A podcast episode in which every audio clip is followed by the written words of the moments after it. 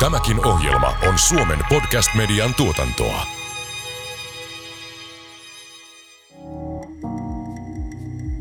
Tervetuloa kuuntelemaan Ammattiliitto Proon ja vakuutusyhtiö Turvan kahdeksan myyttiä työuupumuksesta podcastia, joka keskittyy työelämän mielen hyvinvoinnin ilmiöiden läpivalaisuun. Podcastin tarkoituksena on purkaa mielenterveysongelmiin liittyviä leimoja ja pureutua mielen hyvinvoinnin juurisyihin yksilön armottoman syyllistämisen sijaan. Tässä podcastissa me murramme työuupumuksen myyttejä. Minä olen Maria Mäkynen, Ammattiliitto Proon yhteiskuntasuhteen johtaja.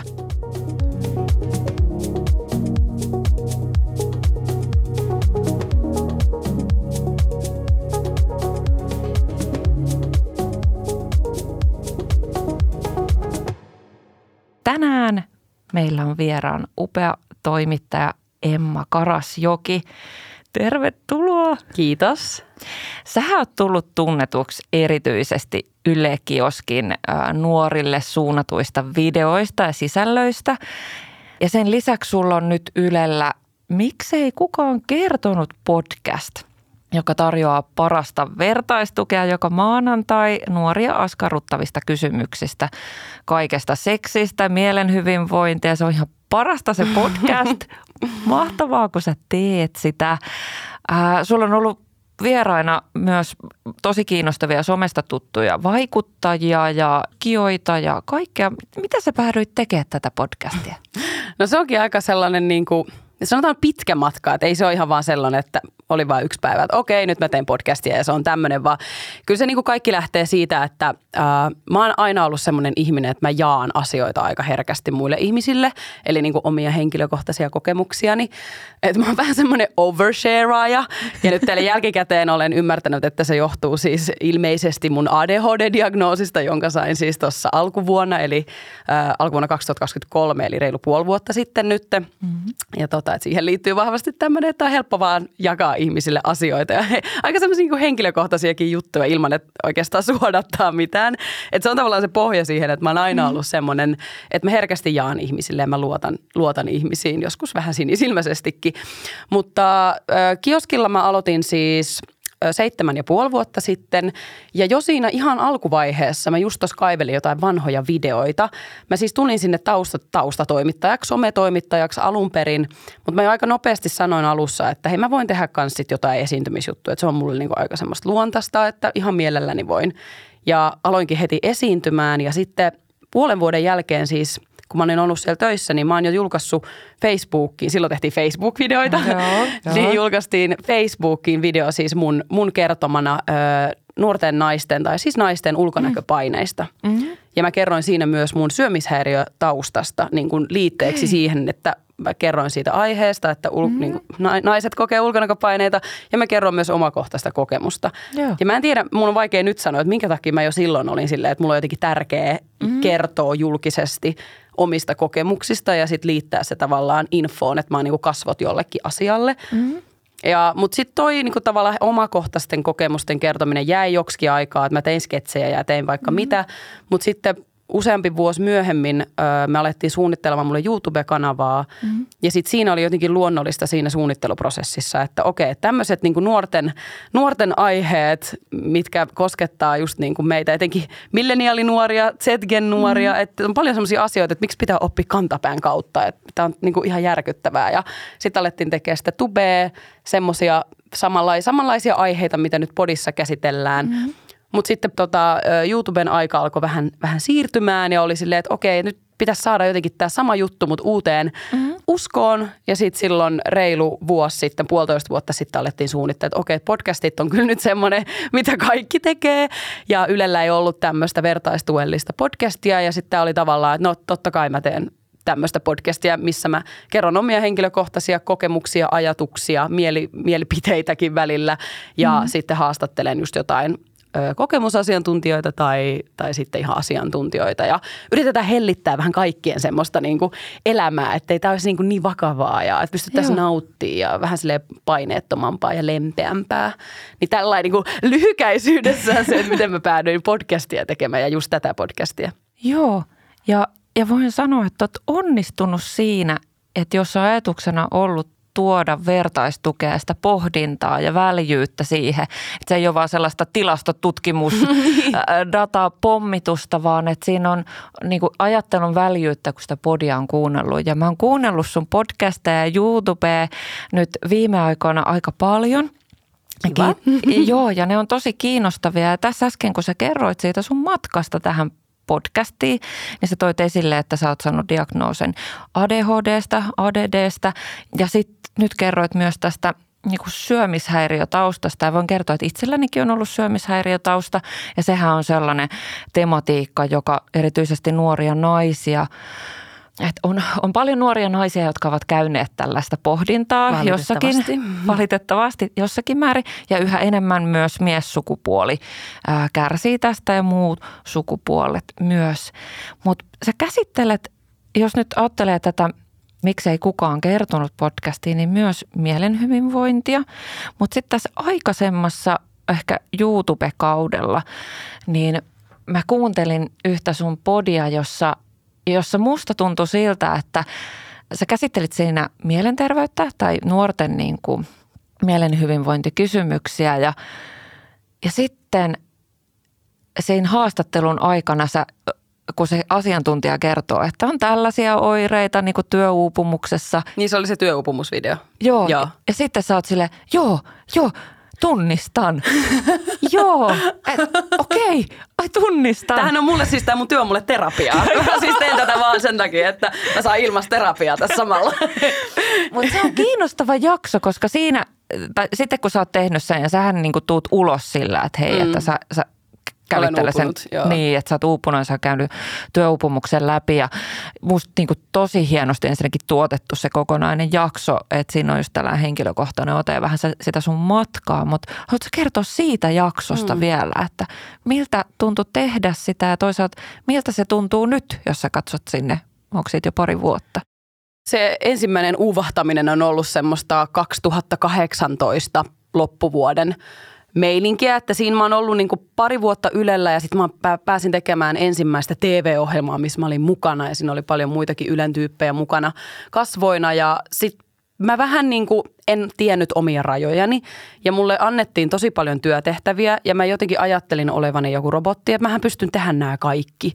Et ei pelkästään, että mä esiinnyn live-tv-ohjelmassa, mä matkustin samalla ympäri Suomea, tein inserttejä, jotka mä kuvasin ja leikkasin itse, mä käsikirjoitin itse, mä buukkasin itse, mä tein versionit someen itse, mä julkaisin. Että saa ja lista jatkuu. lista vaan jatkuu, mutta mutta mä oon myös semmoinen, joka, joka myös saattaa liittyä tähän ADHD, että mulla on tosi helppo myös hallinnoida niin kuin isoja palasia. Siis silloin, kun mä mm. oikeasti keskityn, niin mä pystyn fokusoimaan niin kuin hyper, hypertahdilla, että mä pystyn niin kuin tosi nopeasti saamaan asioita kasaan. Mutta sitten siinä on just se kääntöpuoli, että enhän mä semmoista jaksa, eikä mm. kukaan semmoista jaksa. Mutta mulla ei tavallaan ole semmoista sisäistä jarrua, ainakaan silloin mä en tunnistanut. Nykyään mä osaan paremmin toki mm. niin kuin tunnistaa, että okei, pitää jarruttaa, mutta silloin mä, mä en niin oikein ymmärtänyt, että, että ihminen ei pysty tosiaan tekemään hirveän pitkään niin kuin kauhean monta asiaa. Joo. Ja sitten siinä vaan jotenkin alkoi kasaantumaan se niin kuin stressi, että mä tein niin kuin kellon ympäri koko ajan töitä, pitkän aikaa, pitkä projekti. Mm. Ja siihen aikaan mä vielä jotenkin niin kuin yhä enemmän ajattelin, että työ on jotenkin mun identiteetti. Että sit mm. se on vielä jotenkin tosi semmoista, se on vaikea kuvailla, mutta siihen jotenkin imeytyy mukaan ja jotenkin mm. haluaa tehdä parhaansa ja vielä niin kuin enemmän kuin parhaansa. Mm. Ja sitten sit siinä niin kuin loppuvuodesta 2018 vielä se TV-ohjelma pyöri siinä, niin, niin tota, mä vaan siis kotona olin keittiössä tiskasin mun semmoista lasista pressapannua ja mm. sitten jotenkin mä hajotin sen siinä tyypillisen tapaan, niin sähläsin ja se mm. meni rikki ja mä vaan niin kuin romahdin lattialle itkemään. Mä olisin, että mä niin kuin, et, et, et, miksi mun piti rikkoa tämä pressapannu ja eihän kyse ollut siis pressapannun rikkoutumisesta, niin. vaan siitä, että mä olin vaan niin, kuin niin väsynyt, että mm. yksikin vastoinkäyminen mm. ja mä, mä niin kuin syytin siitä itteeni, että mä ajattelin, että tämä on mm. niin kuin mun vika ja mm. että, että mä en niin kuin jaksa. Ja sitten mä painoin sen muutaman viikon vielä siinä. Niin kuin, onneksi osasin vähän pyytää apua, että sain, mm. sain vähän hellitettyä sitä, annettua muutaman työtehtävän jollekin toiselle. Mutta tota, sitten siinä joulun aikaan se ohjelma loppui ja me lähdettiin mun äitin kanssa Taimaahan kahdeksi viikoksi lomalle. Ja mähän tulin niin heti kipeäksi. Mä olin kaksi päivää 40 asteen kuumeessa ja kaksi ekaa mm. lomapäivää meni niin aivan plörinäksi. Mm. Mutta se oli tavallaan mun kehoon semmoinen reaktio siihen, että, että nyt on niin painettu ihan liian kovaa ja, ja sitten tulee kipeäksi ja sitten se meni onneksi ohi, mutta, mutta tota, joo, se oli niinku semmoinen ensimmäinen uuvahtaminen. Enkä mä siis edes tajunnut silloin, että kuinka vakavasta asiasta oli kyse, koska mm se niin kuin jatkuu. Sitten mä tulin sieltä joululomalta ja sitten mä alettiin tekemään YouTube-kanavaa ja sitten niin mä siinäkin kiristin tahtia ja mm. sen kevään vedin ihan täysin ja sitten se seuraavan vuoden kesäloma meni siis neljä viikkoa mä vaan siis nukuin, että e, ei se niin kuin ollut loma ollenkaan. Et se oli semmoinen niin kuin vuoden, puolentoista vuoden vähän semmoinen niin kuin uupumus tällainen joku möykky, missä mä oon ollut nyt tällä mm. jälkeenpäin ajateltuna ja mä en siis tosiaankaan hakenut siihen apua. Mm. Et se on vielä ollut vähän semmoista aikaa, että ei siitä oikein ole sille ihan niin kuin samalla lailla puhuttu. Joo. Et uupumuksen tosiaan, niin kuin, että siihen voi niin kuin saada – apua ja, ja näin, että mulla on mon, monia ajatuksia herännyt tämän kokemuksen jälkeen, että niin kuin mitä, mitä red flaggeja kun huomaa, niin pitää niin kuin alkaa vähän himmaamaan tai pyytämään apua. Joo, ja toi kuulostaa siltä, että sun kroppa siis ihan kirjaimellisesti yli kuumeni mm-hmm. siinä kohtaa, että, että niin kuin sä sanoitkin, että kroppa niin kuin reagoi siihen heti, kun sitä... Ja valitettavasti tämä sun kuvaus ei ole kauhean niin kuin harvinaista, että aika moni nuori kokee vähän samankaltaisia tarinoita. Tietysti kaikki on yksilöllisiä ja niitä ei voi laittaa samaan muottiin, mutta sellaisia just red flaggeja, sellaisia pisteitä, että, että moni saman sukupolven nuori, on niitä eri-ikäisiä, mutta erityisesti nuoret nyt kokee, että työ kuormittaa ja työuupumus ja, ja masennustilastot kasvaa. Mä voisin muutaman tilaston ottaa tähän esille – koska me puhutaan tänään nimenomaan tästä nuorten työuupumuksesta sun kanssa. Ja nuorten eli alle 35-vuotiaiden työuupumustuntemukset, sitten sairaspoissaolot ja ihan työkyvyttömyys eläkkeelle siirtymiset on siis kasvanut, erityisesti viimeisen kymmenen vuoden aikana. Ja itse asiassa ennen kuin mä tulin tähän podiäänitykseen, niin me katsottiin meidän ammattiliitto Proon, me ollaan siis tosi monialainen, niin meidän työuupumus psykososiaalisen kuormituksen tilastoja, niin se käyrä on siis oikeasti tosi dramaattinen. Että se mm. tapahtuu siinä 2010-luvun taitteessa, että ennen sitä – niin kuin naiset ja miehet ja eri sukupolvet, niin kuin eri ikäiset kokee aika tasaisesti niin kuin erilaista kuormitusta. Mutta sitten tapahtui jotain tosi dramaattista 2010, kun nuoret naiset erityisesti erottuu siinä ja se on niin kuin käyrä alaspäin. Ja, ja tämä on hirveän kiinnostavaa. Mutta sen kasvun keskeisin syy on siis mielenterveysperustaiset ää, tekijät ja, ja mielenterveysperustaiset syyt on ohittanut nämä tällaiset erilaiset fyysiset sairaudet ja poissaolot. Ja on lähes tuplaantunut 2010-luvun jälkeen, että jos 2000-luvun alussa oli 11 000 nuorta työkyvyttömyyseläkkeellä, niin 2021 heitä oli jo 21 000. Ja tämä on niinku todella huolestuttavaa. Tuossa kun sä äsken kerroit tästä sun puolesta toista vuodesta, niin tuli mieleen, että, että yksi tekijähän on se, että nuoret tulee työelämään, niin ei ihan vielä tiedetä niitä omia rajoja.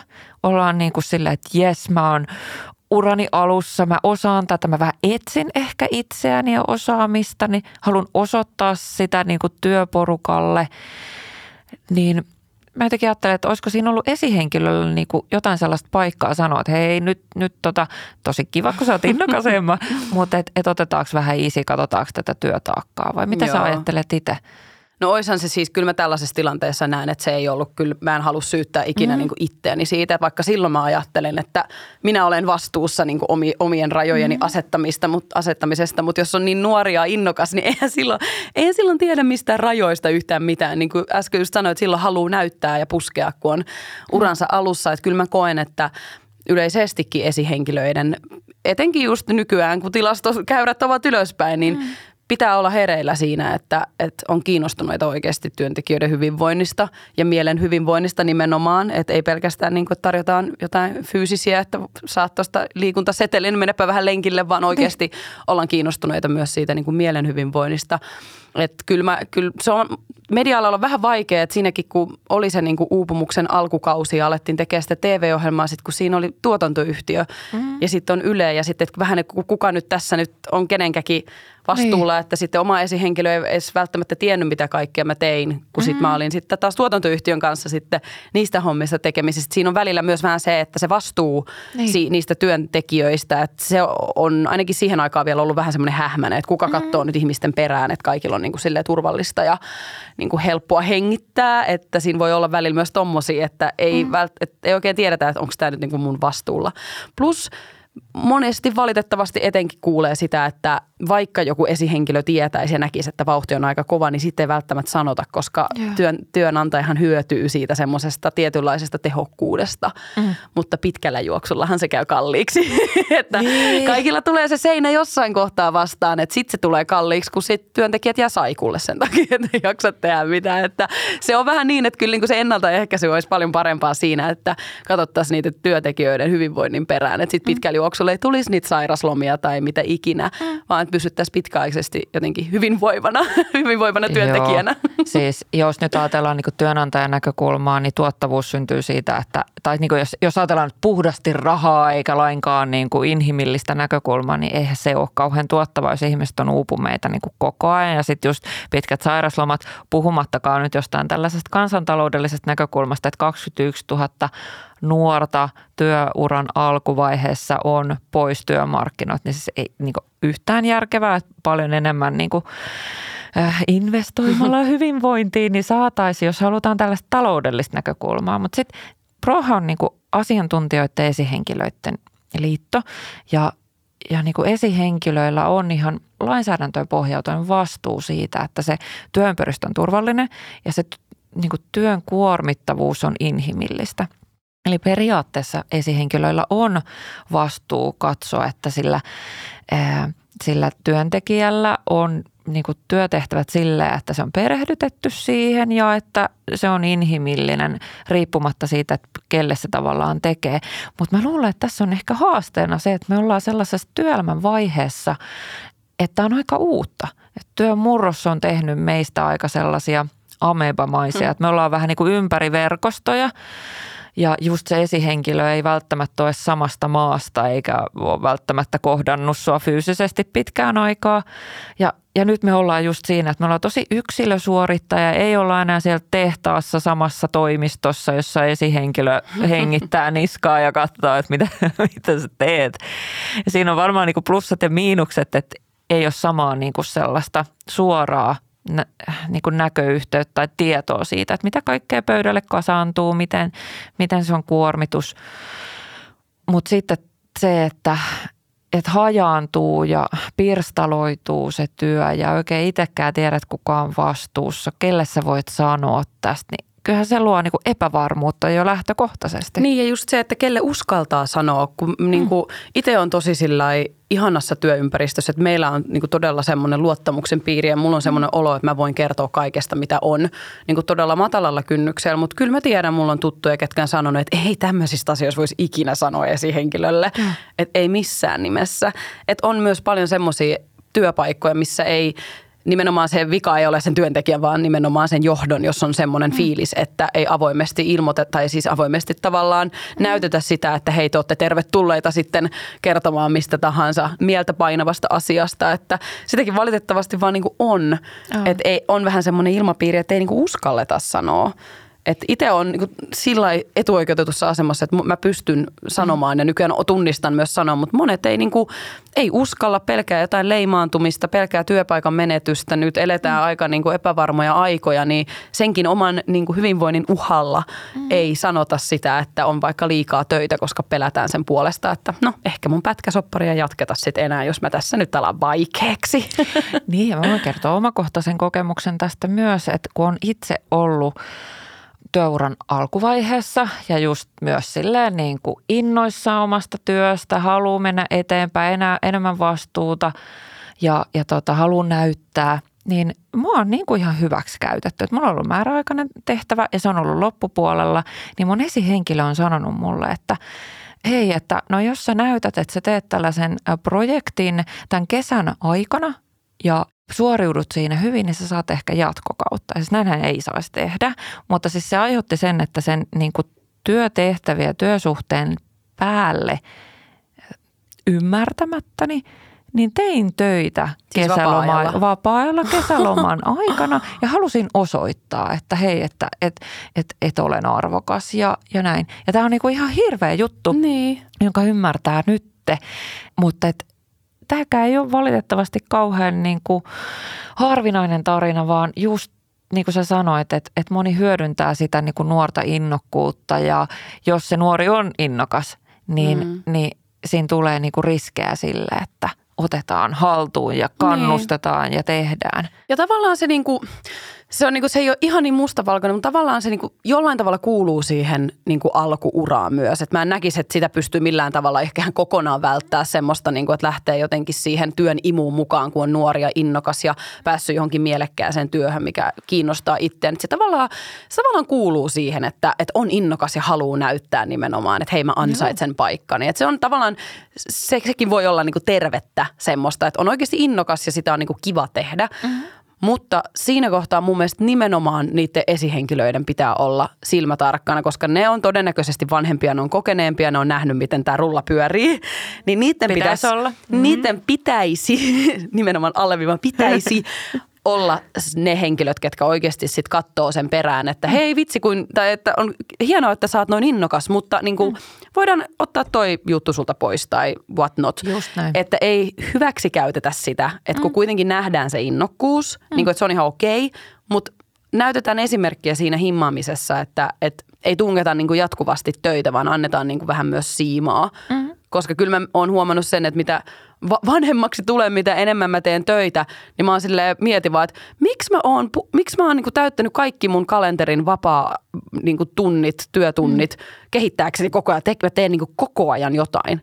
Niin kuin, ei itse asiassa vähempikin riittää. Mm. Että niin tehdään semmoista opeteta, vaan se niin kuin, sen oppii sitten – työn aikana. Että totta tosiaan välillä pitää myös olla happea hengittää ja silloin monesti mm. ajatus virtaa, saattaa tulla uusia ideoita, mitä mä en mm. just nuorempana esimerkiksi ymmärtänyt, että mä mm. vaan niin kuin täytin kaikki tunnit työllä, koska kukaan ei tullut sanomaan, että älä tee niin, vaan siihen on niin kuin jopa kannustettu. Joo, ja itsensä kehittäminen ja inspiroituminen ja vaikka, niin kuin, vaikka työhänkin liittyen omaehtoisesti asioiden niin kuin tutkiskelu, niin sehän on niin kuin ok. Ja varsinkin niin kuin tällaisessa asiantuntijatyössä, niin ihmiset on niin kuin kokonaisuuksia. Että et sä niin kuin jätä aivoja narikkaa ja ole silleen, että en ole kiinnostunut näistä asioista, vaan useimmiten se niin kuin sekoittuu. Mutta sä sanotit tosi hyvin just sen, että esihenkilö on vastuussa siitä, että sitten se itse työ, vaikka siinä olisikin tämä innostava superflow-hanke, niin se pitää mahtua siihen, että se on niin kuin inhimillistä, että ei siinä käy just sitä valumaa, että tekeekin työjuttuja, niitä itseä kiinnostavia, innostavia työjuttuja vapaalla ja sitten sä tuut töihin kahdeksan tuntia tekemään sitä niin kuin peruskauraa, että jotenkin se pitää mitottaa. Ja tähän varmaan vielä sellaista, jossa me etsitään niitä sellaisia turvallisia rakenteita. Ja, ja mä oon verrannut sitä siihen jotenkin näin, että – kun meillä niin kuin moni sellainen työlainsäädäntö ja työelämän rakenteet on vielä vähän sellaisesta niin kuin tehdasmassa työskentelymuudissa, että kun siitä ei ole niin pitkä aika, että että ollaan tultu toimistolle, siellä on niin kuin vähän samankaltaista työtä tekeviä useampia, tai on se sitten tehdastoimisto tai, tai vaikka niin kuin kauppa, erilaisia laitoksia, sairaala ja, ja näin edelleen jossa, jossa sulla on yksikkö, jotka on toimistolla ja moni tekee samankaltaista työtä ja, ja sitten niin on tiimi. Ja, ja nyt kun me kaikki alat menee enemmän ja enemmän sellaiseen niin kuin yksilökeskeisempää, tosi niin kuin asiantuntijaprofiili, maisempaa, jolloin sulla ei välttämättä ole koko siinä organisaatiossa sellaista kollegaa, joka niin kuin ihan tajuisi, että mitä sä teet, mm. koska se on niin sille spesifiä. Yep. Niin miten sä niin kuin kuvaat sitä?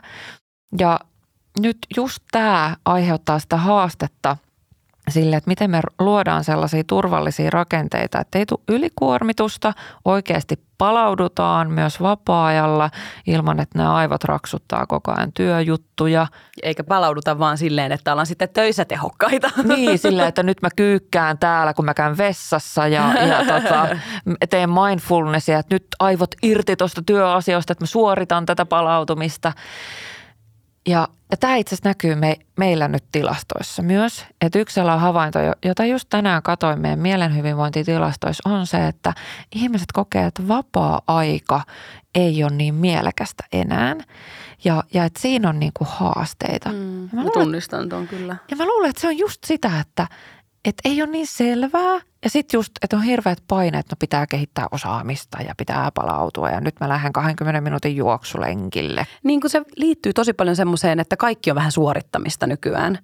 Kun sä et suorita vaan niin työtä, vaan sä suoritat sun hyvinvointia, sä mittaat sun treenejä, sä mittaat sun unta, sä mittaat mitä ikinä sä suoritat sun ulkonäköä ja sä suoritat sun kotia. Sitten kun kaikesta Apua. tulee vähän semmoinen niin suorite, niin eihän sitä nyt kauhean virkeänä voi olla niin kuin ollenkaan. Et ka- kaikesta on nykyään tullut vähän semmoista ja kyllä mä näen, että siinä niin kuin osasyynä on ö, sosiaalinen media, siis sielläkin on paljon hyvää, mutta onhan se niin kuin nähtävissä selkeästi, mitä säkin sanoit noista tilastoista 2010 lähteen on lähtenyt käyrät nousemaan. No se on ollut sitä aikaa, kun Instagram on tullut sillä vähän enemmän markkinoille ja mm. ihmiset on alkanut käyttämään, että sehän niin kuin, kyllähän se luo meille semmoista oloa, että kaikkea pitäisi olla koko ajan tekemässä ja mahdollisimman jotenkin siistiä ja visuaalista ja, ja sitten me kaikki kuitenkin laitetaan, tai ei kaikki, mutta monet laittaa someen kuitenkin vaikka Instagramiin, Facebookiin, mitä nyt käyttääkään, niin semmoisia niin asioita, jotka vastaa semmoista ihanne minää. Että siellä mm. jaetaan niinku hienoja asioita, niinku just mm. niitä työmenestyksiä ja upeita lomamatkoja ja mitä upeampia sisustuksia ja siistejä koteja. Niin kyllähän meillä koko ajan niinku päivästä toiseen, tunnista toiseen ruokitaan semmoista, että no vitsi kun tollakin on nyt tommonen ja tollakin vitsi toikin. Niin mehän verrataan automaattisesti, me ihmiset ollaan semmoiset, että verrataan toisiimme. Joo. toisiamme, niin kyllä me niinku, se selkeästi, kyllä mä sen niinku tunnistan, että alitajuisesti ilman, että sitä tiedostaa, että hei, minäpäs nyt tässä vertaan itseäni Kaisaliinan kotiin, niin, niin. silleen, että mun koti ei näytä tolta. Niin, että ei, se tulee niinku alitajuisesti meille Joo. koko ajan se viesti, että me ei olla tarpeeksi, jonka takia niinku se suoritus lähtee helposti, että no minäkin haluan sitten. Ja sitten mm. todellisuus ei edes ole sitä, koska se some on se kiiltokuva. Että me monesti sitten unohdetaan myös se. Tuo on hirveän kiinnostava näkökulma ja äh, sanoin niin kuin media-alan asiantuntijana, niin ajattelet sä, että, että nuorille on tässä yhteiskunnassa kovemmat vaatimukset tai että ne vaatimukset olisi koventunut. Sitten mä vielä mietin, että some on niinku tavallaan paikka, josta etsitään inspiraatiota vaikka kodin sisustukseen tai muuhun, mutta onko se samalla niinku vaatimus tai jotenkin sille tuleeko sitten silleen, että mun pitää olla tollainen, että onko se inspiraatio vai ei. Ja sitten toisaalta niin ihan perinteinenkin media tekee enemmän somesta juttu sisältöä. Mm. Että niin ulottuuko se myös näiden some sovellusten ulkopuolelle se sama logiikka. Niin, kyllä se varmaan. Ja mitä sanoit just tosta, että onko niin kuin nykynuorilla paineet kovemmat, niin kyllä mä, kyllä mä sen uskoisin. Näkyyhän se nyt ihan näissä tilastoissakin, että niin. paineet on kovemmat. Jos jengi uupuu niin kuin vaan kovemmalla tahdilla, niin onhan se niin kuin ihan selkeä johtopäätös tuommoisesta luvusta. Öö, ja just se, että mitkä siihen vaikuttaa, niin, niin tota, on, no some on tietenkin varmasti yksi – yksi, mutta myös semmoinen niin epävarmuus missä, ja epävarmat ajat, missä me nyt eletään. On ollut koronaa, mm-hmm. on ollut Venäjän hyökkäys ja on edelleen Venäjän hyökkäyssota Ukrainassa ja, ja inflaatio ja korot. Ja onhan tässä niin kuin paljon epävarmuutta, mm-hmm. joka myös sit lisää ahdistusta ja mm-hmm. niin kuin paho, pahoinvointia ja, ja kaikkea tätä, että onhan se ja sitten työtahti siis kiihtyy ja onhan semmoinen työtehokkuus, mitä niin kuin arvostetaan työmaailmassa, että on tehokas ja tekee hyvin asiat, että on ne paineet kovemmat, niin kuin kyllä mä sen näen ja tunnen ihan myös niin kuin sen vaihdoksen tässä. Joo, ja meillähän on 87 vuonna syntyneiden kohortti ja sen jälkeen on tehty muitakin kohortteja, siis että samanikäisiä on pitkittäis niin kuin seurattu ja tämä on sellainen sukupolvi, mä oon itse 88 vuonna syntynyt, niin se menee aika lähelle. Kun sitä sukupolvea, ikäluokkaa on seurattu, niin on puhuttu just siitä, että koko se elämä on ollut hirveän epävarmaa. Että ensin on tullut 90-luvun lama, joka on vaikuttanut niin koulutusleikkauksiin ja muihin. No sitten kun ollaan tultu niin kuin lähemmäs äh, opiskeluita, niin on tullut sitten tämä finanssikriisi. Ja nyt kun ollaan työelämässä, niin on korona ja sota ja, ja taloustilanteesta on niin kuin koko ajan puhuttu silleen, että on epävarmaa, sun pitää niin kuin löytää tiesi, työmarkkinat on aivan niin kuin sekaisin, että, että hyvä, että jos saat niin kuin työpaikan ja että on muuten pääsemässä eläkkeelle by the way. Ikinä. Ikinä. 90-vuotiaana. Ja sitten työelämä on muuttunut vielä sellaiseksi, että, että se on niin kuin yksilödympää. Että ei ole silleen, että haluan olla vaikkapa vaatekaupan myyjä – niin nyt se on silleen, että olen vaatekaupan myyjä ja samalla Instagrammaan oman persoonani ja identiteettini kautta näitä tuotteita. Että sitten siinä niin kuin väkis, no, väkisin, moni myös innostuu siitä, mutta siinä tuodaan koko se minuus niin kuin töihin. Mm, ja kyllä mä tunnistan sen just silloin niin kuin alkuaikoina, kun alkoi saamaan niin kuin kivoja työjuttuja ja jotenkin luomaan semmoista uraa aika nuorenakin, reilu parikymppisenä. Niin kyllä mä niin kuin huomasin just, että että mä niinku tein tavallaan työstä mun identiteetin. Ja se oli mm. vielä sitä niinku ihan muutama vuosi sitten. Ja mua niinku aina ihan hävettää, kun mä mietin tätä. Mutta siis kun mä muutin uuteen asuntoon pari vuotta sitten ja mm. siellä oli tämmöinen esittelykierros Facebookissa. Että kaikki vähän kertoo, että ketä, ketä mm. täällä niinku asustelee. Niin mä esittelin itseni, että he, moi mä oon Emma Ylekioskin toimittaja, juontaja ja sit vasta niinku kaikki muu. Ja nyt mä niinku, aina kun mä sanon ton, niin mulla oikein, että tulee se niinku häpeän aalto silleen, että miksi mä oon sanonut jossain niin kuin, siis taloyhtiön Facebook-ryhmän esittelyssä niin kuin ensimmäisenä asiana, että hei mä oon muuten sit Yle Kioskilla töissä, mä oon toimittaja, juontaja siellä. Niin kuin, niin kuin, nyt sille niin kuin hävettää se. Mutta niin kuin, se on ollut sitä aikaa, että mä oon vielä niin kuin ollut silleen, että mä oon edelleen sitä mieltä, että mun työ on tosi siistiä, mä oon tosi ylpeä siitä ja se on osa mun identiteettiä totta kai. Mm. Mutta se ei ole se, millä mä haluan esitellä itteeni se ei hei, ole niin koko minuus. Ei, ja se mm. näkyy myös ihan semmoisessa arkipuheessa. Se on ehkä vähän vähentynyt, mutta se näkyy ennen ainakin enemmän. No joo, näkyy se vieläkin, että kun kysytään vaan joltain mm. tuttavilta tai joltain tai uusilta tuttavilta, että hei, että mitä, mitä sä teet? Aina mm. se ensimmäinen kysymys on, että hei moi mä oon Emma, mitä sä teet? Ja sitten me aloitetaan kertomaan se työ. Joo. Niin miksi ei voida alkaa kertomaan siitä, että millainen tyyppi sä oot, millaisista niin. asioista sä oot kiinnostunut ja sitten se työ tulee siinä niin kuin jotenkin kivasti. Ja totta kai niin kuin mä oon ylpeä työstäni ja haluan kertoa siitä, mutta et se, että onko se niin kuin se ensimmäinen asia, mikä kertoo minusta ihmisenä, niin ei todellakaan kyllä ole. Ja tässä on varmaan jotain eroja äh, maidenkin välillä. Tai mulle tuli mieleen sellainen – kohtaaminen, kun mä oon ollut reppureissaamassa yksin Italiassa. Ja siellä mä tutustuin yhteen ruotsalaiseen mimmiin, joka oli samanikäinen ja oli kans yksin matkustelemassa ja sitten sellaiseen italialaiseen kundiin, joka oli niinku paikallinen. Ja sitten se pyysi meidät syömään johonkin hänen tyyliin suvuravintolaan tai johonkin ja sitten se niinku kysyi, että no kertokaa itsestä. Ja silloinhan me oltiin silleen justiinsa, että mitä me tehdään ja näin. Ja sitten se, että okei, kivat duunit, kertokaa itsestänne. Niin. Ja sitten me vähän katsottiin toisiamme sillä, että – että mitä se tarkoittaa. Te, mutta tästä on siis jo pitkä aika, mutta tuli niinku mieleen, silloin me käytiin just tämä keskustelu, että Pohjoismaissa niinku jotenkin se minuus määritellään tosi herkästi siitä, että no mitä mä teen, mikä mun urasuunnitelmat on, mm. että tämä on nyt mu, minä. Tämä on mun urapolku siihen 90 vuoteen asti, kun pääsee eläkkeelle. Nämä on mun tavoitteet ja tässä on mun checklista. Joo. Tähän mä, nämä mä haluan just saavuttaa. Näin, just näin. Ja, ja sitten siellä oli silleen, että okei, no mulla on niinku tällainen perhe ja mä tykkään käydä täällä ja, ja, mm. ja että kyllähän se niinku luo ihan erilaiset, jos, että jos meidän maailmankuva minuudestakin on sille checklista niin. suorituksista. Niin.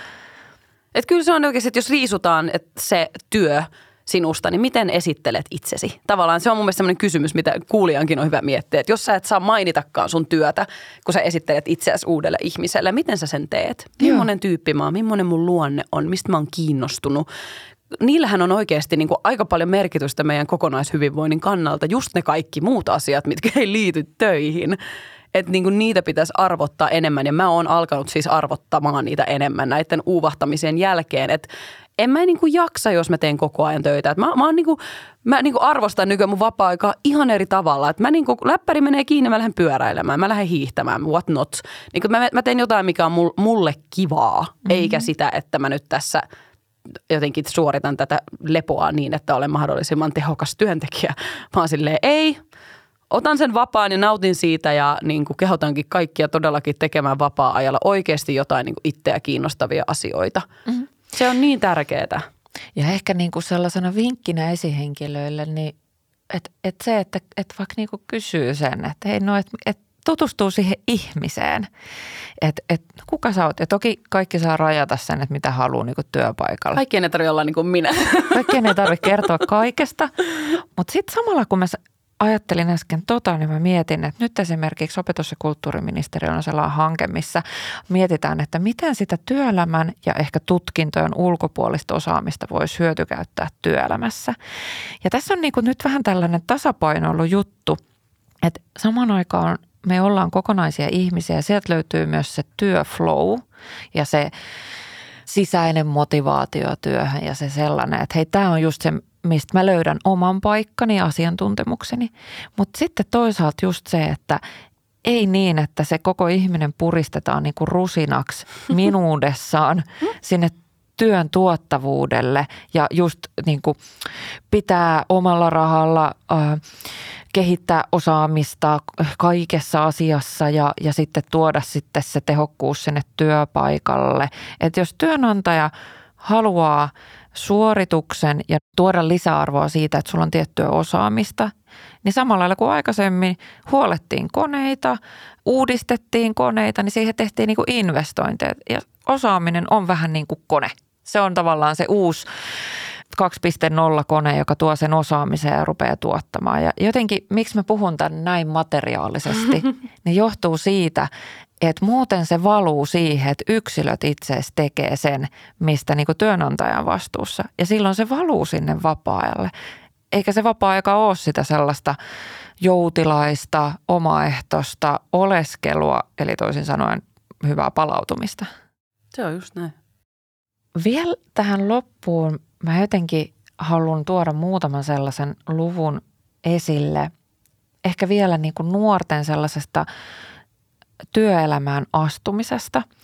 STTK on teettänyt tällaisen nuorisokyselyn, jossa 41 prosenttia sanoo olevansa huolissaan henkisestä jaksamisestaan jo ennen kuin on työelämässä.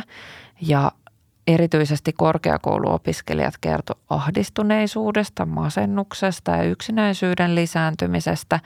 Ja sitten Mieli ry on tehnyt myös selvitystä, että nuorten ja lasten mielenterveysdiagnoosit on siis kasvanut viidenneksen. Ja viidennes nuorista on käynyt julkisessa terveydenhuollossa vuonna 2020 ja nämä luvut siis tosiaan nyt kasvaa. Ja me tiedetään, että esimerkiksi OECD on arvioinut, että mielenterveysongelmien kustannukset on siis kasvanut ja ne on 5,3 prosenttia bruttokansantuotteesta, joka on noin 11 miljardia euroa. Ja tässähän on niin kuin kustannukset vaan niistä suorista kustannuksista, siis siitä, että mm. joku on poissa, mitä se kustantaa työterveydenhuollolle. Mutta siitä on pois tavallaan se turvallisen työelämän, terveellisen työelämän osalta ne tuotto häviöt. Siis että, että jos et sä jaksa tehdä töissä, niin kyllä se niin kuin näkyy siinä, että mm. miten se yrityskin pärjää. Ehdottomasti.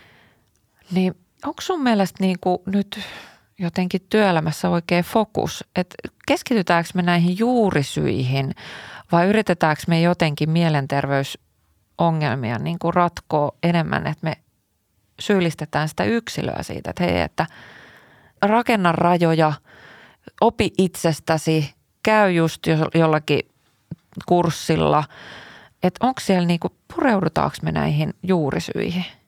No, mä siis kans vielä silloin, kun mä uvahtamisaikaani elin ja sitä, sitä etenkin sen jälkeistä aikaa, kun niin jotenkin sain siihen etäisyyttä ja tajusin tosiaan, että olin uupunut, niin kyllä mä niin kuin silloin vielä ajattelin, että, että minulla on yksilönä niin kuin vastuu tästä ja aloin niin kuin googlettelemaan keinoja, joilla selviät uupumuksesta. Ja just ne on semmoisia, että joogaa ja käy kävelyillä ja niin kuin tosi yksilökeskeisiä. Ja mä, mä en ihan puhtaasti silloin niin kuin edes nähnyt sitä, että tämähän ei ole mun vika, vaan mä niin kuin pitkään niin kuin vuosia sen jälkeen on ollut semmoisessa ajatuksessa, että no itsehän ne rajat pitää rakentaa ja itse pitää, pitää omasta pääkopasta huolta. Joo, kyllä, niin kuin totta kai. Et en mä nyt niin kuin ihan siitä niin kuin käsiäni pese tietenkään pois, että eikö itse voisi tehdä jotain, mutta et en mä, ei se, niin kuin, se on vähän semmoista niin kuin laastarilla paikkaamista, että eihän se niin kuin oikea ongelma sieltä lähe.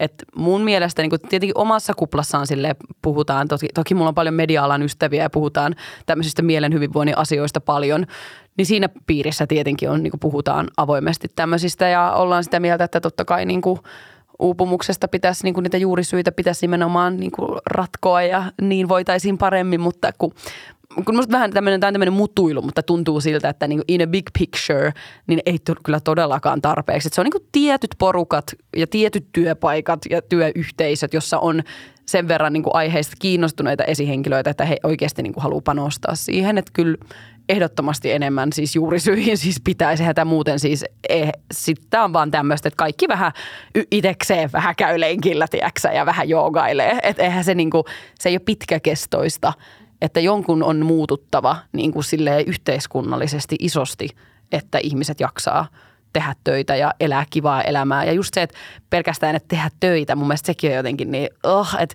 ollaanko me täällä niin oikeasti maapallolla vaan sitä varten, että me täällä nyt tuotetaan ja tehdään töitä. Joo, osittain pitää saada rahaa, että voi maksaa vuokran tai lainaa tai what not, mutta onko se se oikeasti se niin kuin päätarkoitus? No ei mulle ainakaan se on osa sitä elämää, mutta en tykkää siitä, että määritellään liikaa sitä, että työ on yhtä kuin se, minkä takia elämme. Että itse voi tehdä jotain, totta kai voi niin kuin opetella rajojen asettamista, käydä terapiassa ja niin kuin what not, mutta, mutta kyllä se pitää lähteä sieltä esihenkilötasolta ja johdosta ja varmasti myös jostain poliittisista päätöksistäkin ihan, että, että niin kuin oikeasti tämmöiset asiat nähdään ja ne niin kuin nähdään sille oikeina asioina, että ne on tärkeitä. Joo. Ja monia ratkaisuja tarvitaan. Yleensä kun kysytään, että mistä työuupumus johtuu, niin isoimpina syinä on esihenkilötyö. Että, että johto ei ymmärrä vaikka kuormitusta tai on huono ilmapiiri tai ei ole puututtu. On jotain eriarvoista, että esimerkiksi Sepolla on isompi palkka, vaikka tehdään samaa tehtävää eikä perustella, miksi sillä on isompi palkka. Mm. Ja, ja just tämä esihenkilötyön tueksi olisi monia asioita digitaalisesti tai tällaisia ohjelmia voi hyödyntää siinä, että jos näkee, että joku tekee ihan sikana työtunteja, niin siitä tulee huoli-ilmaisu, ilmoitus ja sitten sä voit olla, että hei mä huomasin, että sä teet sikana töitä, että onko kaikki hyvin, voiko mä auttaa sua, onko sun mm. liikaa hommia. Ja tavallaan sehän on sellaista tukea, että mä ajattelen, että esihenkilö on niin palveluammatti, jossa sä niin tuet sitä, että se asiantuntija niin onnistuu ja innostuu ja, ja sitten esihenkilö niin auttaa siinä, että se on turvallista ja siellä on kaikki työvälineet ja edellytykset. Mutta sitten meillä on, niinku, kun viittasit poliittisiin päätöksiin, niin meillähän on suhteessa esimerkiksi Ruotsiin ihan niinku erilainen tilanne. Että jos sä olet työuupunut, niin Suomessa sä et saa, ää, se ei riitä niinku sairauslomaan. Se ei riitä siihen, että sä jäät sairasvapaalle syyksi. Ja me tiedetään, että meillä on tällä hetkellä työelämässä sitä tilannetta, että moni työuupumus rekisteröidään masennuks häiriökoodin alle – jolloin sehän on niin kuin yksilöstä lähtevä sairaus ja todetaan se näin. Ja sitten kun työuupumusta ei voida diagnosoida, niin sitten ne syyt jää ratkaisematta ja sitten se ihminen menee terapia. Me tarvitaan terapiaa, mutta meillä on ollut tässä podissa vähän sellainen teesi, että terapia ei auta ratkaisemaan mielenterveysongelmia, kun se mm. ei ole niin kuin... Se ei ole se, se juuri syy. Niin. Ja sitten sit voi olla niitäkin syitä, mutta et että just se työuupumus ei itsessä ole. Ja pahimmillaan on se, että jos työuupumusta käsitellään masennuksena ja annetaan vaikka lääkitystä, kun se ihminen on ihan niin kuin poikki ja että niin kuin annat tänne kaikki, että mä voin huonosti, niin se voi jopa pahentaa, koska ne masennuslääkkeet ei siis auta työuupumukseen, mm-hmm. kun se on ihan eri niin kuin syy kokonaisuus. Jep. Ja, ja Ruotsissa on siis niin, että jo 2000-luvun vaihteessa – on luokiteltu työuupumus omaksi kansalliseksi F-koodiksi, joka oikeuttaa sairauspäivärahaa. Ja siinä on vielä niin, että, että jos joku todetaan tällaiseen diagnoosiin, niin sitten käynnistyy automaattisesti sellainen työterveys toiminta, jolloin tiimissä pitää käsitellä niitä tiettyjä asioita kuormituksesta. Esihenkilön kanssa pitää käydä tiettyjä mm. keskusteluja. Ja, ja sitten se henkilö on automaattisesti tietyn ajan pois töistä niin kuin palautumassa ja sitten se käsitellään uudestaan ja, ja tavallaan niin kuin arvioidaan sitä tilannetta. Ja tällä on niin kuin todettu, että se vähentää työuupumusta. Ruotsissa on kaikki paremmin. Ruotsissa on kaikki paremmin. Mutta me ollaan nyt Ammattiliitto Prossa itse asiassa yritetty, nyt kun on ollut eduskuntavaalit ja kaikkea, niin tuoda tätä asiaa samalla lailla esille, että olisiko tätä mahdollisuus edes selvittää. Koska mä ymmärrän sen, että eihän työuupumus ole niin kuin sairaus samalla lailla, niin kuin kliinisesti. Niin kuin mm. psykologit varmasti sanoo, että et, et masennus on sairaus, mutta työuupumus ei, koska ne juurisyyt on siellä. Mutta pitäisikö meidän vähän miettiä, että mikä, että ei ainakaan nyt ainakaan väkisin sanota, että se on masennus, että ihminen pääsee sairas saikulle. Pitäisi miettiä. Ja, ja toivottavasti tästä käydään jatkossa keskustelua, mutta välineitähän olisi ratkaista tätä, jos tahtotilaa on. Hmm. Kiitos Emma, että sä oot tullut kertomaan sun oman tarinasi ja kiitos siitä avoimuudesta, koska se on monesti parasta vertaistukea ja toisaalta tuo ne ilmiöt esille. Kiitos. Sitä mä pyrin tekemään jatkossakin siellä mun podcastissa. Käykää Yle Areenasta kuuntelemassa. Näin teemme. Kiitos. Kiitos.